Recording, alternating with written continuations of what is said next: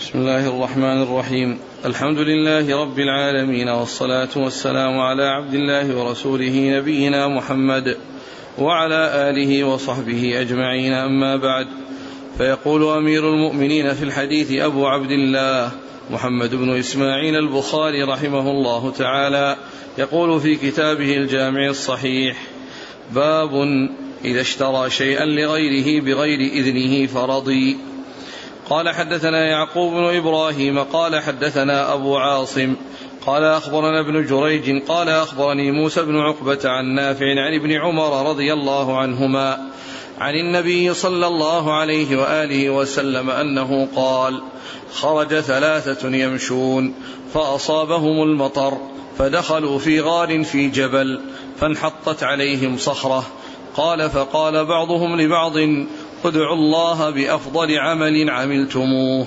فقال أحدهم اللهم إني كان لي أبوان شيخان كبيران فكنت أخرج فكنت أخرج فأرعى ثم أجيء فأحلب فأحلب فأجيء بالحلاب فآتي به أبوي فيشربان ثم أسقي الصبية وأهلي وامرأتي فاحتبست ليلة فجئت فإذا هما نائمان. قال فكرهت أن أوقظهما. والصبية يتضاغون عند رجلي فلم يزل ذلك دأبي ودأبهما حتى طلع الفجر. اللهم إن كنت تعلم أني فعلت ذلك ابتغاء وجهك فافرج عنا فرجة فافرج عنا فرجة نرى منها السماء. قال ففرج عنهم. وقال الآخر اللهم إن, اللهم إن كنت تعلم أني كنت أحب امرأة من بنات عمي كأشد ما يحب الرجل النساء. فقالت لا تنال ذلك منها حتى تعطيها مئة دينار. فسعيت فيها حتى جمعتها. فلما قعدت بين رجليها قالت اتق الله ولا تفض الخاتم إلا بحقه. فقمت وتركتها. فإن كنت تعلم أني فعلت ذلك ابتغاء وجهك فافرج عنا فرجه. قال ففرج عنهم الثلثين. وقال الآخر اللهم إن كنت تعلم أني استأجرت أجيرا بفرق من ذرة فأعطيته وأبى ذاك وأبى ذاك أن يأخذه. فعمدت إلى ذلك الفرق فزرعته حتى اشتريت منه بقرا وراعيها. فاشتريت منه بقرا وراعيها ثم جاءها فقال يا عبد الله أعطني حقي.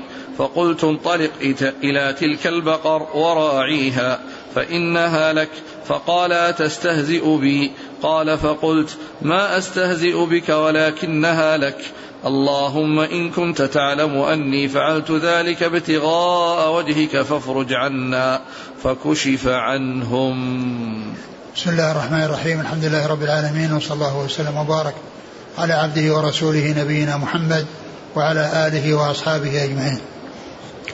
يقول البخاري رحمه الله باب إذا باب إذا اشترى شيئا لغيره بغير إذنه ورضي به. المقصود من هذه الترجمة هذه المسألة يسمونها يعني بيع الفضولي وهو الذي يتصرف بدون إذن. هذه مسألة معروفة باسم بيع الفضولي عند الفقهاء والمراد بها من تصرف لغيره بغير إذنه تصرف فيما لغيره بدون إذنه. والمسألة منوطة برضاه فإن رضي آه، ذلك الذي آه، له الحق فإن ذلك يعتبر وإن لم يرضى فإن الذي يلزمه أو يعني آه، يلزمه تلزمه القيمة وتلزمه هذا هو هو الذي تلزمه هو الذي تولى باشر الشراء الذي باشر الشراء إلا أن يكون إلا أن يكون يعني ذلك ب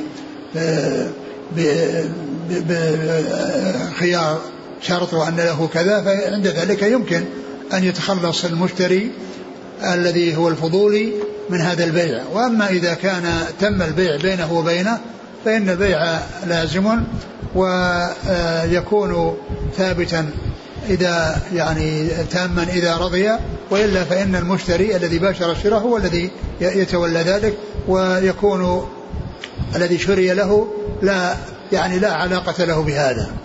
وأورد البخاري رحمه الله هذا الحديث. حديث الثلاثة الذين كانوا في من قبلنا وكانوا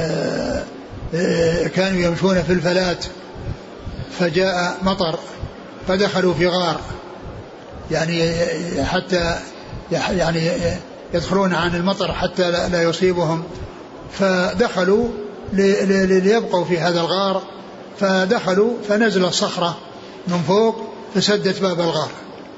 فبقوا في هذا في هذا الغار كأنهم في قبر وهم أحياء. يعني مقبورون وهم أحياء. لأن ليس أمامهم يعني ما في إلا الموت أمامهم.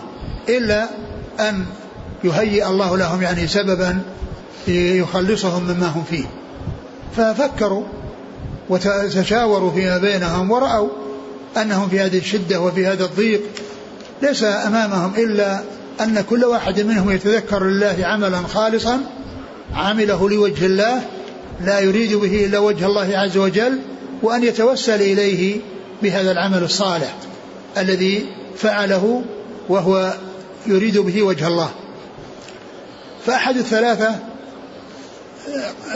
سأل الله عز وجل في ما يتعلق ببر الوالدين لأن سؤاله أو توسله إلى الله عز وجل ببره بوالديه.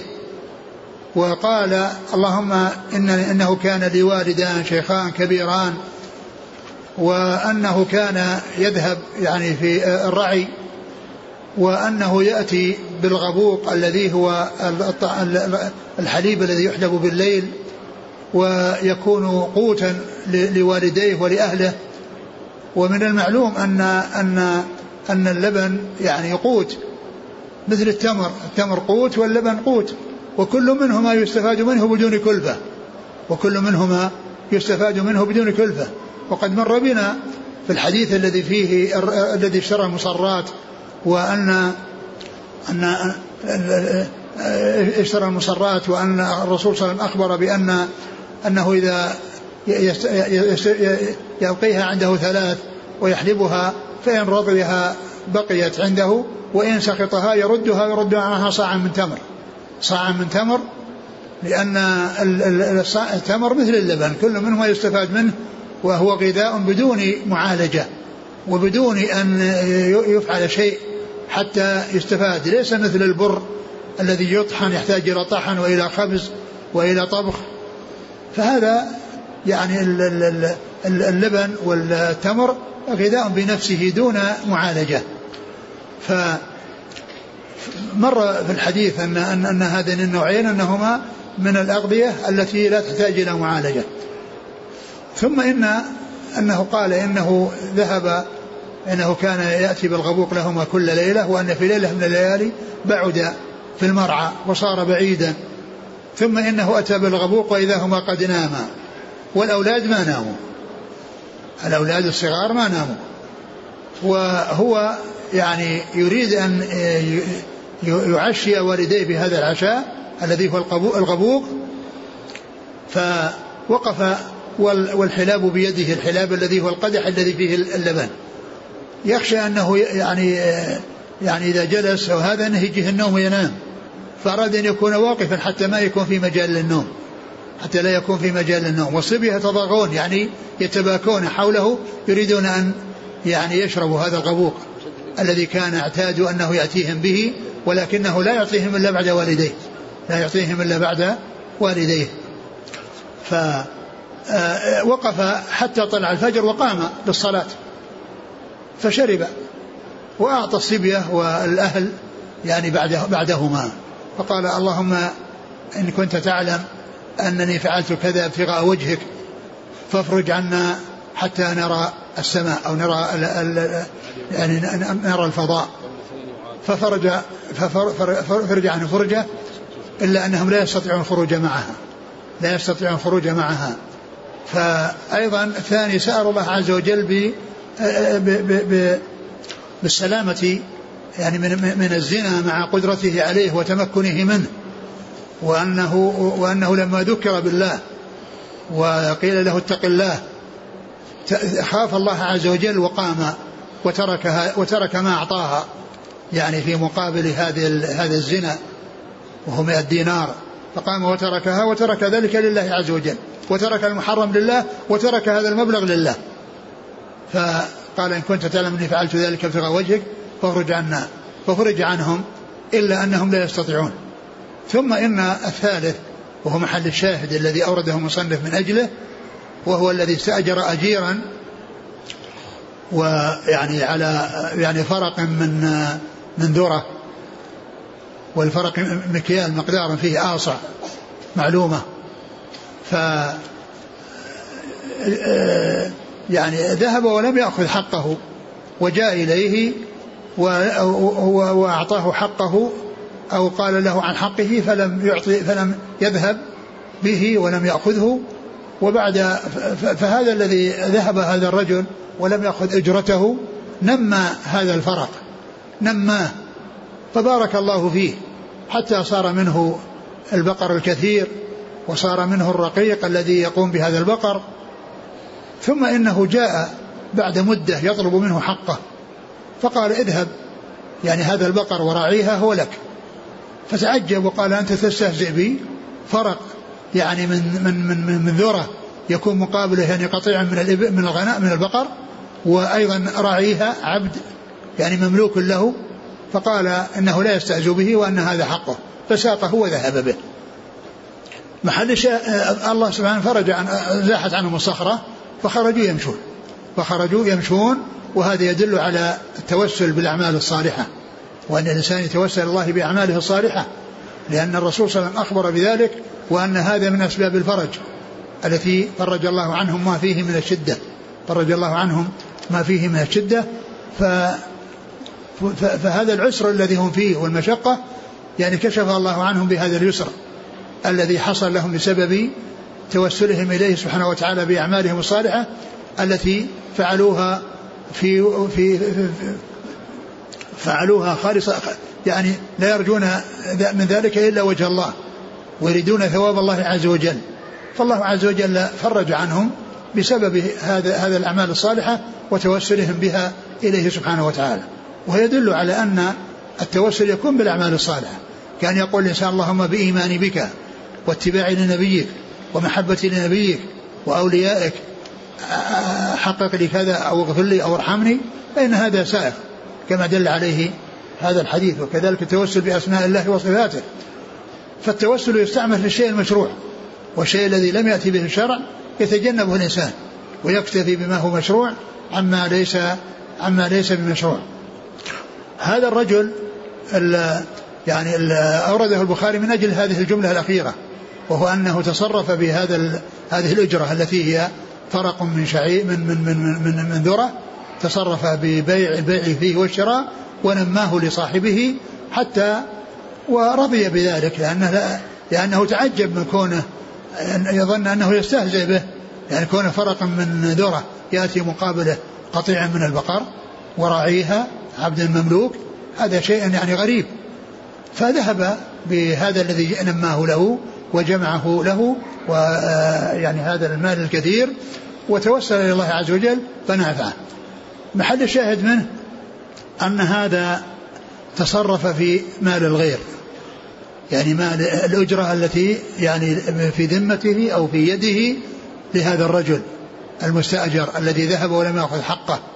ف فجاء وأخذه فاستدل به على على أن الإنسان له أن يتصرف يجوز له أنه إذا فعل فعلا في مال غيره ورضي به صاحب المال أن عمل صحيح أن عمل صحيح وهذا هو محل الشاهد من إيراد هذا الحديث الطويل في من أجل هذه الجملة التي فيها تصرفه في هذه الأجرة حتى نمت وجاء صاحبها وأخذها واستاقها. نعم. قال حدثنا يعقوب بن إبراهيم. من هو؟ يعقوب بن يعقوب بن إبراهيم الدورقي. عن أبي عاصم. أبو عاصم النبيل ضحاك بن مخلد. عن ابن جريج. عبد الملك بن عبد العزيز بن جريج. عن موسى بن عقبة نعم. عن نافع مولى بن عمر. نعم. يقول السائل هل التوسل بالعمل ينقص الأجر؟ ما ينقص الأجر. ما في شيء يدل على أنه ينقص الأجر. الإنسان يتوسل بعمله الصالح يعني سواء في أمر في هذا في مثل هذا الأمر الذي الذي حصل من شدة أو بأن يدخله الجنة وأن يحقق له ما يريد من سعادة الدنيا والآخرة. الحاصل أن التوسل بالأعمال الصالحة ثابت لهذا الحديث عن رسول الله صلى الله عليه وسلم. في الحديث يقول كل واحد اللهم إن كنت تعلم أني كنت.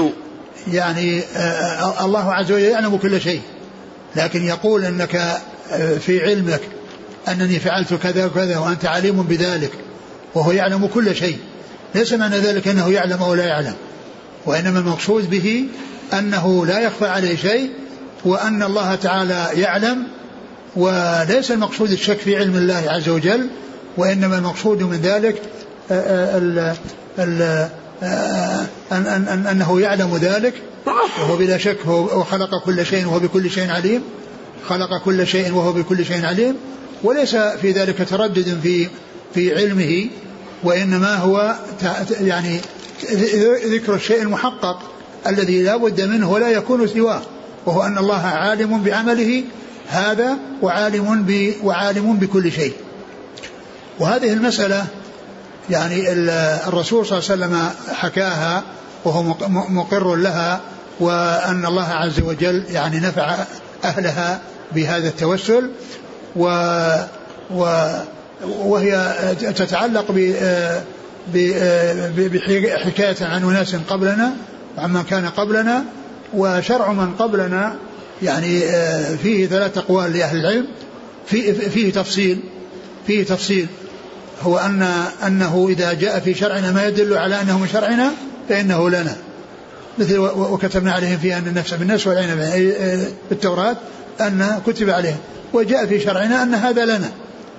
أو يأتي في شرعنا يعني ما ما شيء جاء في شرع من قبلنا وجاء في شرعنا أنه لنا أنه ليس لنا. فإنه لا يكون لنا لأنه جاء بشرعنا ما يدل على أنه ليس لنا. مثل كون يعني نكاح الأختين وغيرها من التي كانت حلالا من قبلنا حرمت يعني آه، في شرعنا. وأن تجمع بين الأختين إلا ما قد سلف. يعني هذاك الذي الأمم السابقة كان عندهم ذلك. والناس الذين يعني فعلوا ذلك قبل أن يعني يحصل التشريع فإنهم يختارون يعني واحدة مثل الذي تزوج أكثر من أربع فإنه يختار أربع ويفارق سواهن ويفارق سواهن. و أو يأتي في شرعنا في شرع من قبلنا ولكن ما جاء أنه لنا ولا ليس لنا. فهذا في خلاف بين العلم. منهم من قال إنه شرع لنا لأنه ذكر في شرعنا لتقريره ويعني بيان يعني ال يعني بيان آه، يعني مدح أهله ومدح يعني ما فيه ولا يعني ذلك أن كل شيء يأتي في شرعنا أنه يكون في غير شرعنا يكون لنا إلا إذا جاء إذا جاء في شرعنا ما يخالفه. مثل أن اتخذنا عليهم مسجدا لا يستدل به على اتخاذ القبور المساجد على القبور وإنما يؤخذ بقوله صلى الله عليه وسلم آه، ألا وإنما كان قبلكم كانوا يتخذون القبور مصالح المساجد ألا فلا تتخذوا القبور مساجد فإني أنهاكم عن ذلك. فإني أنهاكم عن ذلك. فإذا لم يأتي في شرعنا ما يمنعه ولم يأتي في و و فإنه يعني يكون فإنه يكون شرعنا لأنه أقر لأنه أقر في شريعتنا. ما قال الرسول صلى الله عليه وسلم لا تفعلوا مثل هذا الفعل. فإذا اثنان متفق عليهما وهما ما كان في شرعنا أنه لنا وما جاء في شرعنا أنه ليس لنا أنه ليس لنا أو ليس لنا. وأما إذا لم يذكر أنه لنا أو ليس لنا فإنه يعني يصير لنا على قول الجمهور يصير قول على على قول الجمهور. والحافظ بن حجر ذكر أن, أن خلاف ذلك أنه قول الجمهور والذي أعرفه والذي يأتي في كتب الأصول أن قول الجمهور هو أنه لنا وإنما خالف في ذلك بعض العلماء ومنهم الشافعي. وعلى هذا فالذي أذكره في مسائل أصول الفقه أنهم يجعلون أنه لنا حيث لم يأتي نفي ولا إثبات أنه يكون لنا أنه يكون لنا. نعم. قال رحمه الله تعالى باب الشراء والبيع من المشركين وأهل الحرب. قال حدثنا أبو النعمان قال حدثنا معتمر بن سليمان عن أبيه عن أبي عثمان. عن عبد الرحمن بن أبي بكر رضي الله عنهما أنه قال كنا مع النبي صلى الله عليه وآله وسلم ثم جاء رجل مشرك مشعان طويل بغنم يسوقها. فقال النبي صلى الله عليه وسلم بيعا أم عطية؟ أو قال أم هبة؟ قال لا بل بيع. فاشترى منه شاه. ثم قال البخاري رحمه الله باب البيع والشراء مع المشركين وأهل الحرب. باب البيع والشراء مع المشركين وأهل الحرب. يعني أن ذلك سائر وأنه يجوز الشراء من المشرك ويجوز البيع عليه. لكن ما يكون ذلك في أمور فيها مضرة على المسلمين كان يبيعه سلاح. فهذا لا يجوز. ولكن يباع عليه شيء يستفاد منه أو يشترى منه شيء يستفاد منه. ويشترى منه السلاح. يعني بالنسبة للكفار يشترى منهم السلاح لكن ما يباع عليهم السلاح. وإنما يشترى منهم ويباع عليهم الشيء الذي فيه منفعة يعني وليس فيه مضرة على المسلمين وليس فيه مضرة على المسلمين.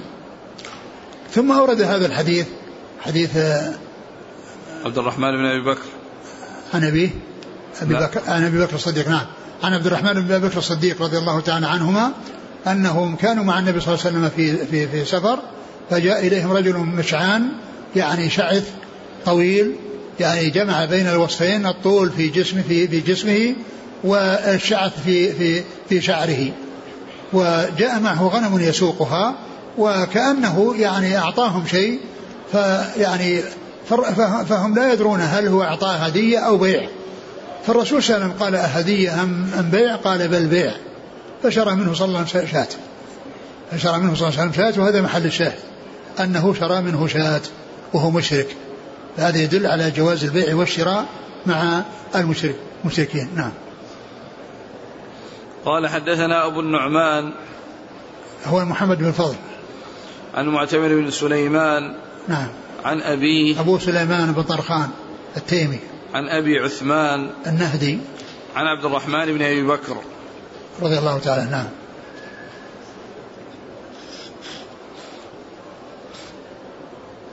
قال رحمه الله تعالى باب شراء المملوك من الحربي وهبته وعتقه. وقال النبي صلى الله عليه وآله وسلم لسلمان كاتب وكان حرا فظلموه وباعوه وسبي عمار وصهيب وبلال.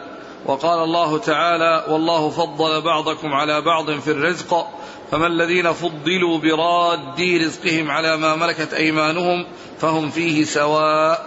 أفبنعمة الله يجحدون؟ قال حدثنا أبو اليمان قال أخبرنا شعيب قال حدثنا أبو الزناد عن الأعرج عن أبي هريرة رضي الله عنه أنه قال قال النبي صلى الله عليه وآله وسلم هاجر إبراهيم عليه الصلاة والسلام بسارة فدخل بها قرية قرية فيها ملك من الملوك أو جبار من الجبابرة فقيل دخل إبراهيم بامرأة هي من أحسن النساء فأرسل إليه أن يا إبراهيم من هذه التي معك؟ قال أختي. ثم رجع إليها فقال لا تكذبي حديثي فإني أخبرتهم أنك أختي. والله إن على الأرض مؤمن غيري وغيرك. فأرسل بها إليه فقام إليها فقامت. توضأ وتصلي فقالت اللهم إن كنت آمنت بك وبرسولك وأحصنت فرجي إلا على زوجي فلا تسلط علي الكافر. فغط حتى ركض برجله. قال الأعرج قال أبو سلمة بن عبد الرحمن إن أبا هريرة رضي الله عنه قال قالت اللهم إن يمت يقال هي قتلته فأرسل. ثم قام إليها فقامت توضأ تصلي وتقول اللهم إن كنت آمنت بك وبرسولك وأحصنت فرجي إلا على زوجي فلا تسلط علي هذا الكافر. فغط حتى ركض برجله. قال عبد الرحمن قال أبو سلمة قال أبو هريرة رضي الله عنه فقالت اللهم إن يمت فيقال هي قتلته فأرسل في الثانية أو في الثالثة. فقال والله ما أرسلتم إلي إلا شيطانا ارجعوها, ارجعوها إلى إبراهيم وأعطوها آجر فرجعت إلى إبراهيم عليه الصلاة والسلام فقالت أشعرت أن الله كبت الكافر؟ وأخدم وليده. آه، ثم ذكر هذا الحديث في قصة إبراهيم. باب شراء المملوك من الحربي وهبته وعتقه. باب شراء المملوك من الحرب وهبته وعتقه. يعني أن أن الكفار يكون عندهم المماليك وأنهم يشترى منهم وأنه يعني آه، كذلك يهبونه لغيرهم فيقبله. وكذلك أيضا يعني آه، آه، عتقه بكونه يعني يعتق وكون الكافر يعتق ولكنه لا ينفعه. أي عمل يعمله من الأعمال التي فيها خير إلا بكونه داخلا في الإسلام ولا بد أن يكون بين أعمال التي يعملها أن يتقدمها شهادة لا إله إلا الله وأن محمد رسول الله ولكنه يعني يصح منه يعني الهدية أو تقبل منه الهدية وكذلك يصح منه العتق. ثم ذكر حديث حديث آه، أبو هريرة. نعم. حديث أبي هريرة رضي الله عنه أن إبراهيم عليه الصلاة والسلام كانت معه زوجته سارة وكان مر ببلد فيها جبار فقال آه، الجبار أو قيل للجبار أن إبراهيم يعني معه امرأة وطلب إحضارها إليه وقيل له يعني من هي؟ قال أختي. ثم إن أنه جاء إلى آه، زوجته سارة وقال إنهم قالوا كذا وأني قلت أنك أختي يعني وهي أخته في الدين وقال إن ما على الأرض ما إن ما على الأرض. مسلم غيري وغيرك؟ العبارة إن, إن, إن على الأرض مؤمن غيري وغيرك. إن على الأرض مؤمن يعني أنه مع الأرض مؤمن يعني غيره وغيرها. يعني هو هم هم هم المسلمون و يعني وإن هذه بمعنى ما. يعني إن إن على الأرض يعني ما على الأرض. مسلم غيري وغيره. فإن إن تأتي بمعنى ما. وهذا هذا أن أن أن, أن وقد ولهذا قيل في تفسير قول الله عز وجل قل إن كان للرحمن ولد فأنا هو العابدين فسرت بتفسيرين. أحدهما أن إن بمعنى ما يعني ما كان للرحمن ولد من ولد. ما كان للرحمن فهذا من جنس من جنس هذه العبارة هذه. إن على الأرض يعني ما على الأرض مسلم يعني على غيري وغيرك. وهنا قال قل إن كان للرحمن ولد يعني ما كان للرحمن ولد.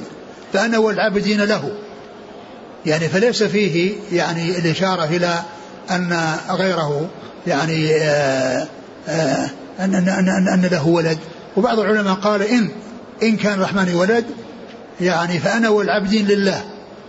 و والقول الأول هذا هو الذي رجح شيخنا الشيخ التنبيط رحمه الله في أضواء البيان وأكثر من الكلام عليه وأن إن تأتي بمعنى يعني بمعنى ما يعني فقوله إن كان الرحمن ولد يعني ما كان الرحمن ولد فأنا والعابدين له. والقول الثاني على سبيل الفرض إن كان الرحمن ولد فأنا والعابدين لله عز وجل ليس للولد فأنا والعابدين لله سبحانه وتعالى.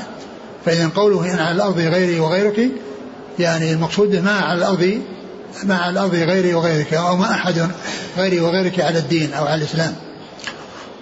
ف وقوله أختي وهي زوجته يعني هذا من باب التورية لأن فيه الأخوة في النسب والأخوة في الإسلام. وقد يتبادر إلى أن أخته أخت من النسب لكنه يعني آه قال إنها أخته وأخبرها بأنه هو أخوها بالإسلام وأنه ليس هناك على الدين غير غيرها وغيره. ف ف فهذا يعني فيه تورية والتورية صحيحة. وجاءت في أحاديث عديدة في سنة الرسول صلى الله عليه وسلم وأن الإنسان له أن يوري وفيه مندوحة عن الكذب. بدل من كون يأتي يأتي بكذب يأتي بكلام يعني يفهمه هو يريد به معنى وغيره يفهم به معنى آخر. هو يريد معنى وغيره يفهم معنى آخر. فهذا من الأمثلة أو من الأدلة التي يستدل بها على التورية وهي كثيرة في سنة الرسول صلى الله عليه وسلم. جاء في أحاديث عديدة التورية. ومنها يعني في قصة أم سليم مع آه، أبي طلحة لما كان ولد الولد مريض وجاء وسأل عنه وقالت إنه استراح. إنه استراح. يعني يعني إنه مستريح. يعني معناه أنه هادئ وأن فيه هدوء وهي تقصد أنه استراح ما يتحرك. يعني أنه قد مات.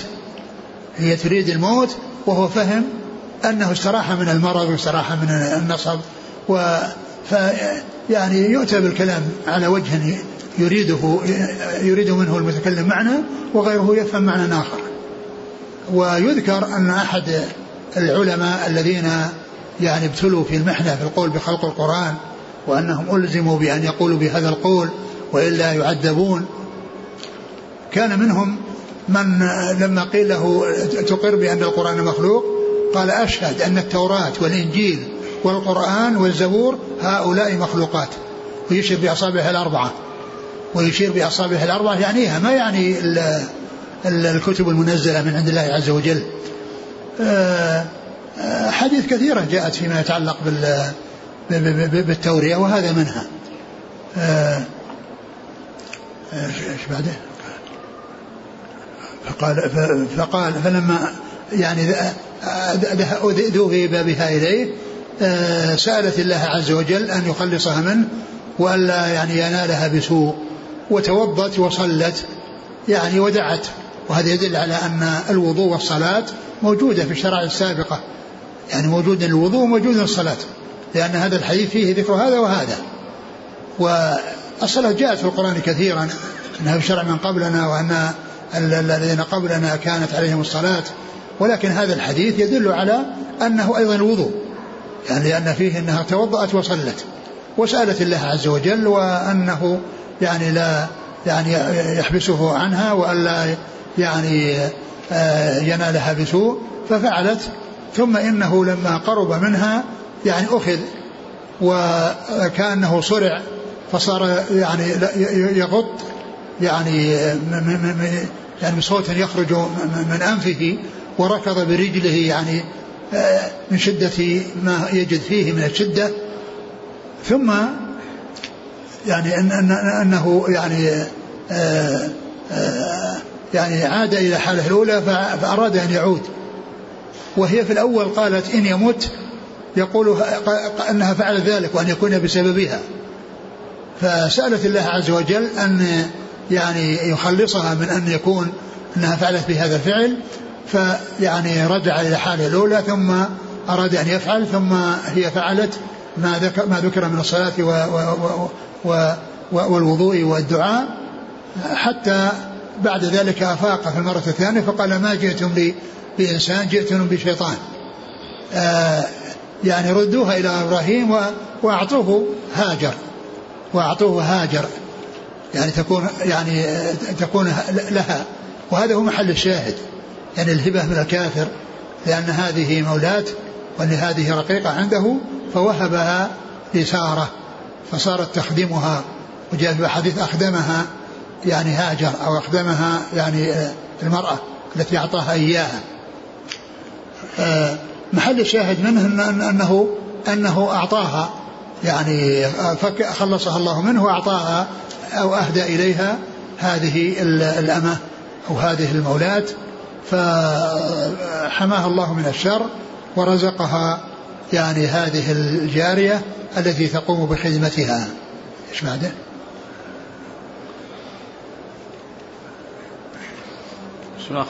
فرجعت إلى إبراهيم فقالت أشعرت أن الله كبت الكافر وأخدم وليده. وأخدم وليده. يعني الله كبته وحال بينه وبين ما يريد من السوء ويعني سخره لأن يهدي وليدة تخدمها وليدة تخدمها وهي هاجر. نعم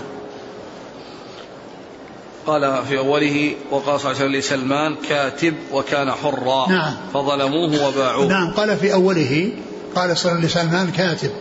لأنه كان يعني كاتب يعني كاتب آه يعني قومك أو الذين يعني الذين يملكونك. كاتبهم يعني اتفق معهم على مقدار. يعني معين تدفعه لهم ويخلصونك مما أنت فيه. قال له كاتب. هذه المكاتبة يعني آه مثل ما جاء في قصة بريرة أنها كتبت على يعني تسع أواق تدفع كل سنة يعني أوقية وجاءت إلى إلى عائشة تطلب منها مساعدتها والحديث سبق أن مر بنا قريبا. فالحاصل أنه كان يعني آه، تسلط عليه ناس ويعني آه، أسروه وصاروا يعني يتصرفون به و وهؤلاء الذين سبوه يعني يعني آه أناس أساءوا إليه وظلموه واعتبروه عبدا لهم. فالرسول صلى الله عليه وسلم قال له كاتب يعني هذا كان في الجاهلية قبل الإسلام. نعم كاتب إيش؟ كاتب وكان حرا فظلموه وباعوه. وكان حرا فظلموه وباعوه يعني أخذوه وباعوه. فالذي يعني بأيديهم والذين اشتروه ممن باعه يعني الرسول صلى الله عليه وسلم قال له كاتب يعني اتفق معهم على المكاتبة بأن تدفع لهم مقدارا معين ويعتقوك. نعم.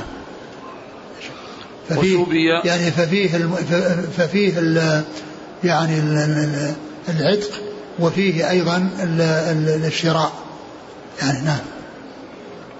وسبي عمار وصهيب وبلال. وسبي عمار وصهيب وبلال. الحديث انه وقال النبي صلى الله عليه وسلم الحديث اللي وقال كاتب. نعم كاتب وكان حرا. قال لسلمان كاتب وكان حرا يعني ذكر قصة سلمان ثم ذكر قصة الثلاثة الذين هم عمار وصهيب وبلال. عمار وبلال وصهيب وبلال. وذكر الحافظ بن حجر أن أنه لا يعلم يعني شيء يدل على سبي يعني عمار ولكنه يمكن أن يكون من أجل أن أمة يعني كانت يعني مسبية وأنها كانت يعني أمة و يعني فيكون ذلك جاءه من جهة أمة وأنه تبع لأمة. شوف إيش قال الحافظ في هذا.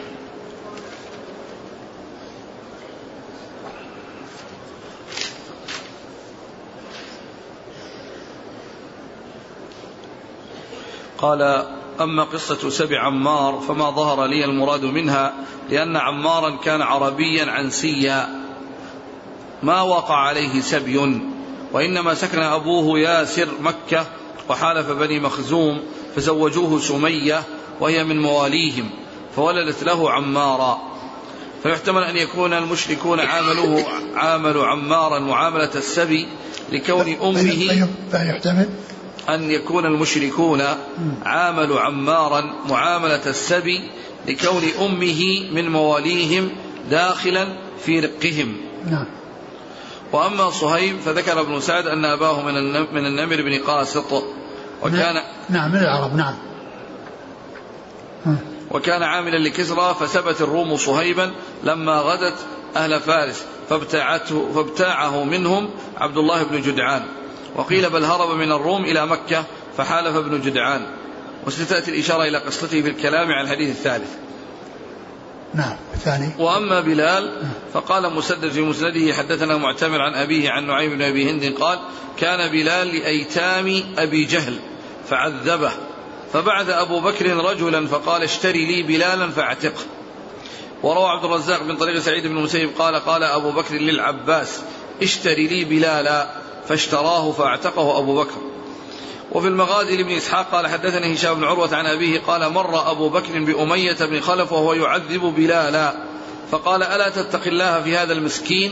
قال أنقذه أنت مما ترى. فأعطاه أبو بكر غلاما أجلد منه وأخذ بلالا فاعتقه.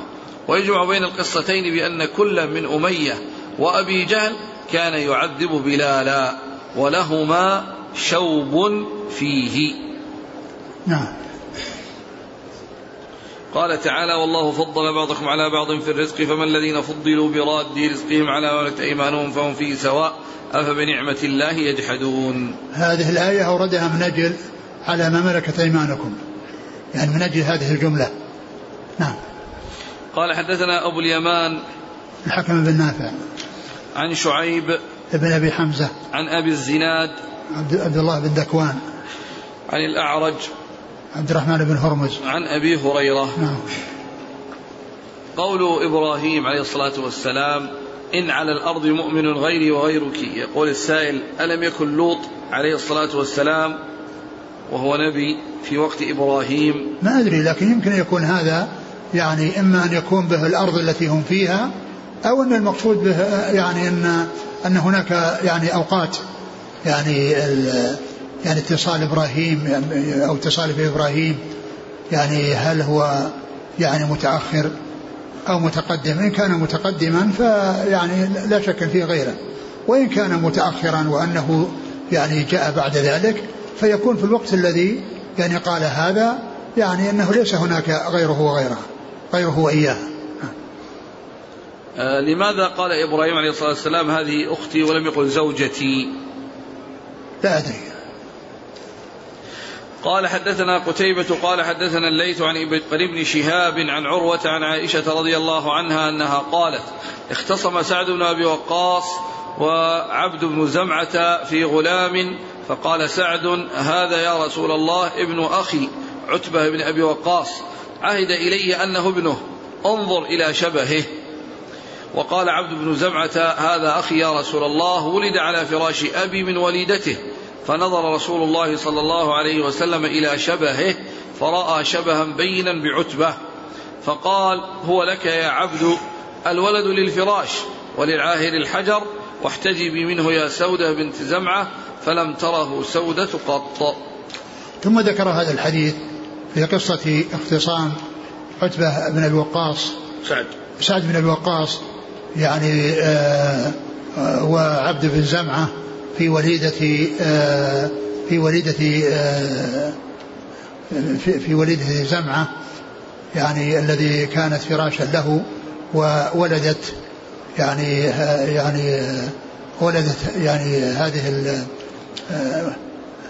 ولدت غلاما. نعم ولدت غلاما. فالرسول صلى الله عليه وسلم يعني كل منهم أدل بحجته فقال سعد هذا يعني آه ابن أخي يعني سعد أبي عتبة عهد به يعني قال له ابن آه ابن آه الابن الذي يأتي من فلانة هو ابني. يعني إنه من الزنا. يعني كان مقصود به الزنا وقال عبد زمعة إنه أخي ولد على فراش أبي. يعني معناه إنه إن إن إن إن الأمة هذه موطوءة عبد موطوء موطوءة زمعه أقول موطوءه زمعه فهو ولد على فراشه. فالرسول صلى الله عليه وسلم رأى شبها بينا بعتبة لما نظر إلى الغلام وإذا شبهه بين بعتبة. ولكن الحفظ الأنساب والمحافظة عليها جاء به الإسلام. فهو إن كان شبهه بينا بعتبة إلا أنه حاق الفراش يعني الذي يطأ وطئا شرعيا. يعني عن طريق عن طريق الرق يعني يطأ مولاته يطأ مولاته ورقيقته فألحقه به من أجل حفظ الأنساب وأن التغليب إنما هو للفراش. وقال الولد للفراش وللعافر الحجر. يعني الزاني ليس له ولد الزاني لا يكون له ولد ما له إلا الحجارة الذي يرمى بها يرمى بها حتى يموت. هذا هو في حق المحسن. الولد للفراش ولا يعني أن الولد لصاحب الفراش. الذي سواء كان زوجا أو سيدا. يعني سواء يطأ يعني يعني هذا الولد جاء من زوجة أو من أمه فإن الولد يكون للفراش ولا يكون للزاني. ثم إنه لما كان شبهه بينا واضح بعتبة وكانت زمعة وكان سودة أخت يعني أخت أخت عبد بن زمعة وأن كونه يعني يكون أخا لها يعني ليس بمحقق وإنما فيه الشبهة أمر سودة ألا أن تحتجب عنه لهذا لهذا الشيء الذي قد حصل بالنسبة أن الشبه بين بعتبة. فهو يعني قد يكون من هذا وقد يكون من هذا لكن الفراش مغلب ولو كان الشبه يعني متفاوت يعني وأن الشبه بغير بغير صاحب الفراش ولكن لما كانت هذه الشبهة موجودة الرسول صلى الله عليه وسلم أمر سودة بأنها تحتجب عنه فما رآها بعد ذلك فما رآها. يعني استمر يعني مبتعدا عنه ومبتعدا عنها. نعم. محل الشاهد يعني آه، كون يعني كون أن هذا يعني يعني ولد أمة أو ولد يعني آه، أنه ولد أمة التي هي يعني رقيقة. نعم. قال حدثنا قتيبة ابن سعيد عن الليث ابن سعد عن ابن شهاب محمد بن مسلم بن عبيد الله بن شهاب عن عروة عن ابن الزبير. عن عائشة. نعم. قال حدثنا محمد بن بشار قال حدثنا غندر قال حدثنا شعبة عن سعد عن أبيه قال قال عبد الرحمن بن عوف رضي الله عنه لصهيب رضي الله عنه اتق الله ولا تدعي إلى غير أبيك. فقال صهيب ما يسرني أن لي كذا وكذا وأني قلت ذلك ولكني سرقت وأنا صبي. يعني هو صهيب بن سنان وهذا يعني اسم أبيه وكان يقال له صهيب بن سنان ويعني وكان الذي يعني يعرفون أنه يعني أنه قد سبي أن أن أن أن أنه أنه يعني يعني كونه يدعي يدعي إلى إلى غير أبيه. يدعي إلى غير أبيه. قال إنه كان يعني آه، من الصعب عليه أن يفعل ذلك وأن ينتسب إلى ولكنه بين الحقيقة وأنه قال أنه كان صبيا وأنه سرق ويعني آه، آه، فصار رقيقا أو مسبيا بهذا الذي حصل من الظلم له من الظلم له وأنه يعني أنه يعني ليس منتسبا إلى يعني إلى غير أهله. نعم. شوف إيش قال الحافظ. كان صهيب يقول إنه ابن سنان بن مالك بن عبد عمرو. أيوة. ابن عقيل ويسوق نسبا ينتهي إلى النمر بن قاسط. نعم. وأن أمه من بني تميم. وكان لسانه أعجميا لأنه ربي بين الروم. فغلب عليه لسانهم. قد روى يعني الذين سبوه. نعم. قد روى الحاكم من طريق محمد بن عمرو بن علقمة عن يحيى بن عبد الرحمن بن حاطم عن أبيه أنه قال قال عمر لصهيب ما وجدت عليك في الإسلام إلا ثلاثة أشياء اكتنيت أبا يحيى وأنك لا تمسك شيئا وتدعي إلى النمر بن قاسط. فقال أما الكنية وتدعي؟ إلى النمر بن قاسط. نعم. نعم. فقال أما الكنية فإن رسول الله صلى الله عليه وسلم كناني وأما النفقة فإن الله يقول وما أنفقتم من شيء فهو يخلفه وأما النسب فلو كنت من روثة لانتسبت إليها.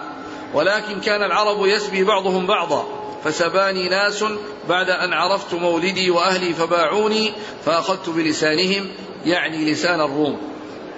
ورواه الحاكم أيضا وأحمد وأبو يعلى وابن سعد والطبراني من طريق عبد الله بن محمد بن عقيل عن حمزة بن صهيب عن أبيه أنه كان يكنى أبا يحيى ويقول إنه من العرب ويطعم الكثير. فقال له عمر فقال إن رسول الله صلى الله عليه وسلم كناني وإني رجل من النمر بن قاسط من أهل الموصل ولكن سبتني الروم غلاما صغيرا بعد أن عقلت قومي وعرفت نسبي. وأما الطعام فإن رسول الله صلى الله عليه وسلم قال خياركم من أطعم الطعام. يعني يعني أن أن صهيبا يعني كان يعني ينتمي إلى العرب ولسانه لسان العجم. فقالوا كيف ينتسب إلى العرب وهو لسانه أعجمي؟ فأخبر بالذي السبب وأن أنه صهيب بن سنان ذكر نسبه من العرب وأن أن جماعة من الروم يعني سبوه وأخذ وعاش بينهم وأخذ بلسانه. فهذه العجمة التي في لسانه يعني إنما جاءت طارئة بعد أن أن سبي وراح عن أهله. فيعني فنسبه صحيح فانتسابه انتساب صحيح. ويعني وإن وأن هذا العجمة التي فيه لا تدل على أنه من أصل أعجمي وإنما بين كما بين ذلك رضي الله تعالى عنه بأنهم سبوه وأنه عاش بينهم وأخذ لسانهم فصار في لسانه عجمة عجمة العجم ولغة وعجمة الروم. فصار يعني فرق بين نسبه وبين لهجته ولسانه. فبين السبب رضي الله تعالى عنه وأرضاه. نعم. البخاري اعتمد المراجعة بين عبد الرحمن بن عوف وصهيب. والروايات عند الحاكم وغيره المراجعة بين عمر وصهيب. أيوة قال, قال فهذه طرق تقوي بعضها بعضا أو تقوى بعضها ببعض فلعله اتفقت له هذه المراجعة بينه وبين عمر مرة وبينه وبين عبد الرحمن بن عوف أخرى ويدل عليه اختلاف السياق.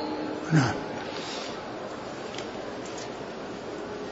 قال حدثنا محمد بن بشار هو بندار عن غندر محمد بن جعفر.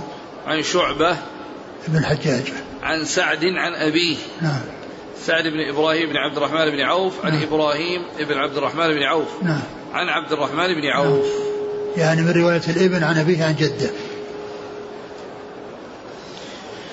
قال حدثنا أبو اليمان قال أخبرنا شعيب عن الزهري قال أخبرني عروة بن الزبير أن حكيم بن حزام أخبره أنه قال يا رسول الله أرأيت أمورا كنت أتحنث أو أتحن أتحنث بها في الجاهلية من صلة وعتاقة وصدقة هل لي فيها أجر؟ قال حكيم رضي الله عنه قال رسول الله صلى الله عليه وسلم أسلمت على ما سلف لك من خير.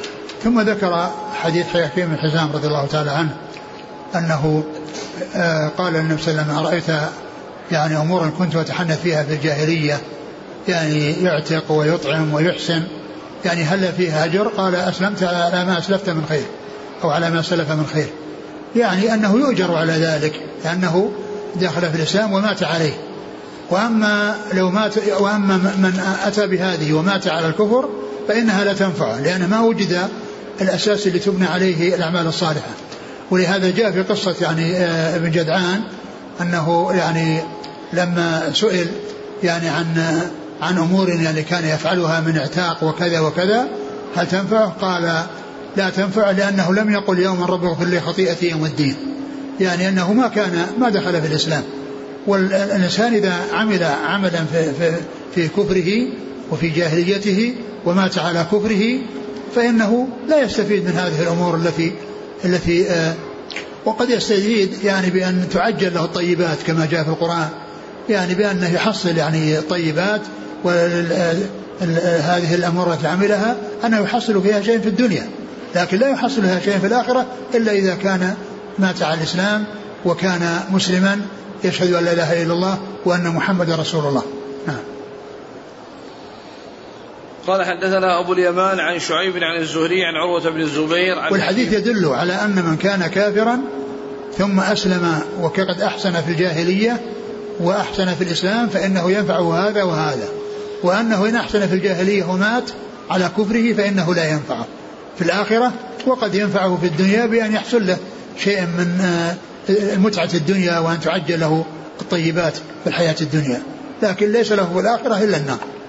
كل من مات كافرا ليس أمامه إلا النار. نعم. قال رحمه الله تعالى باب جلود الميتة قبل أن تدبغ.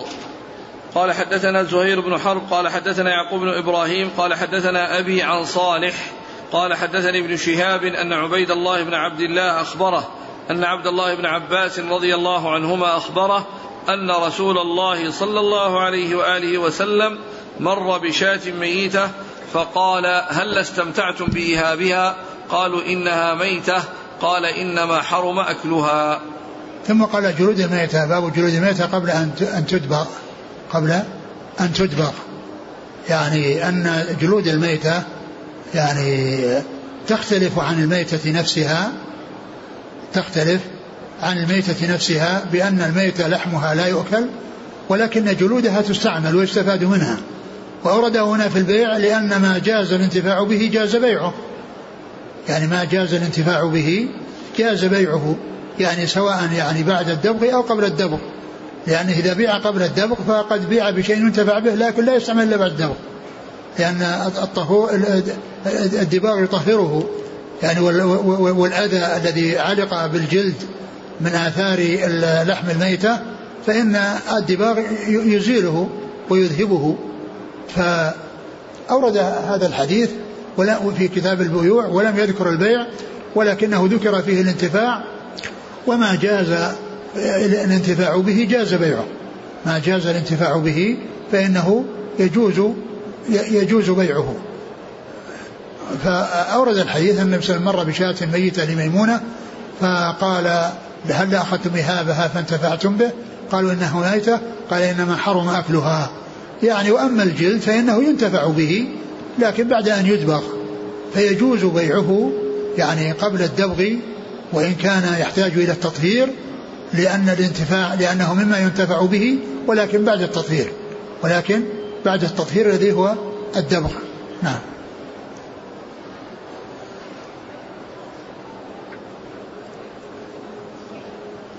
قال حدثنا زهير بن حرب. هو أبو خيثمة. نعم. النسائي. نعم. عن يعقوب بن إبراهيم. يعقوب بن إبراهيم بن سعد. ابن ابن سعد بن إبراهيم بن عبد الرحمن بن عوف. نعم. عن أبيه نعم. إبراهيم بن سعد بن إبراهيم عن صالح. نعم. ابن كيسان. عن ابن شهاب عن عبيد الله بن عبد الله. نعم. بن عتبة. بن مسعود نعم. عن عبد الله بن عباس. نعم. قال رحمه الله تعالى باب قتل الخنزير. وقال جابر رضي الله عنه حرم النبي صلى الله عليه وسلم بيع الخنزير. قال حدثنا قتيبة بن سعيد قال حدثنا الليث عن ابن شهاب عن المسيب أنه سمع عن ابن المسيب أنه سمع أبا هريرة رضي الله عنه يقول قال رسول الله صلى الله عليه وآله وسلم والذي نفسي بيده قال صلى الله عليه وسلم والذي نفسي بيده ليوشكن أن ينزل فيكم ابن مريم حكما مقسطا فيكسر الصليب ويقتل الخنزير ويضع الجزية ويفيض المال حتى لا يقبله أحد. قال باب باب قتل الخنزير. باب قتل الخنزير. باب قتل الخنزير وأورده هنا في كتاب البيوع لأن يعني لدلالة على أنه يعني حيث أنه يعني يقتل فإنه لا يجوز بيعه.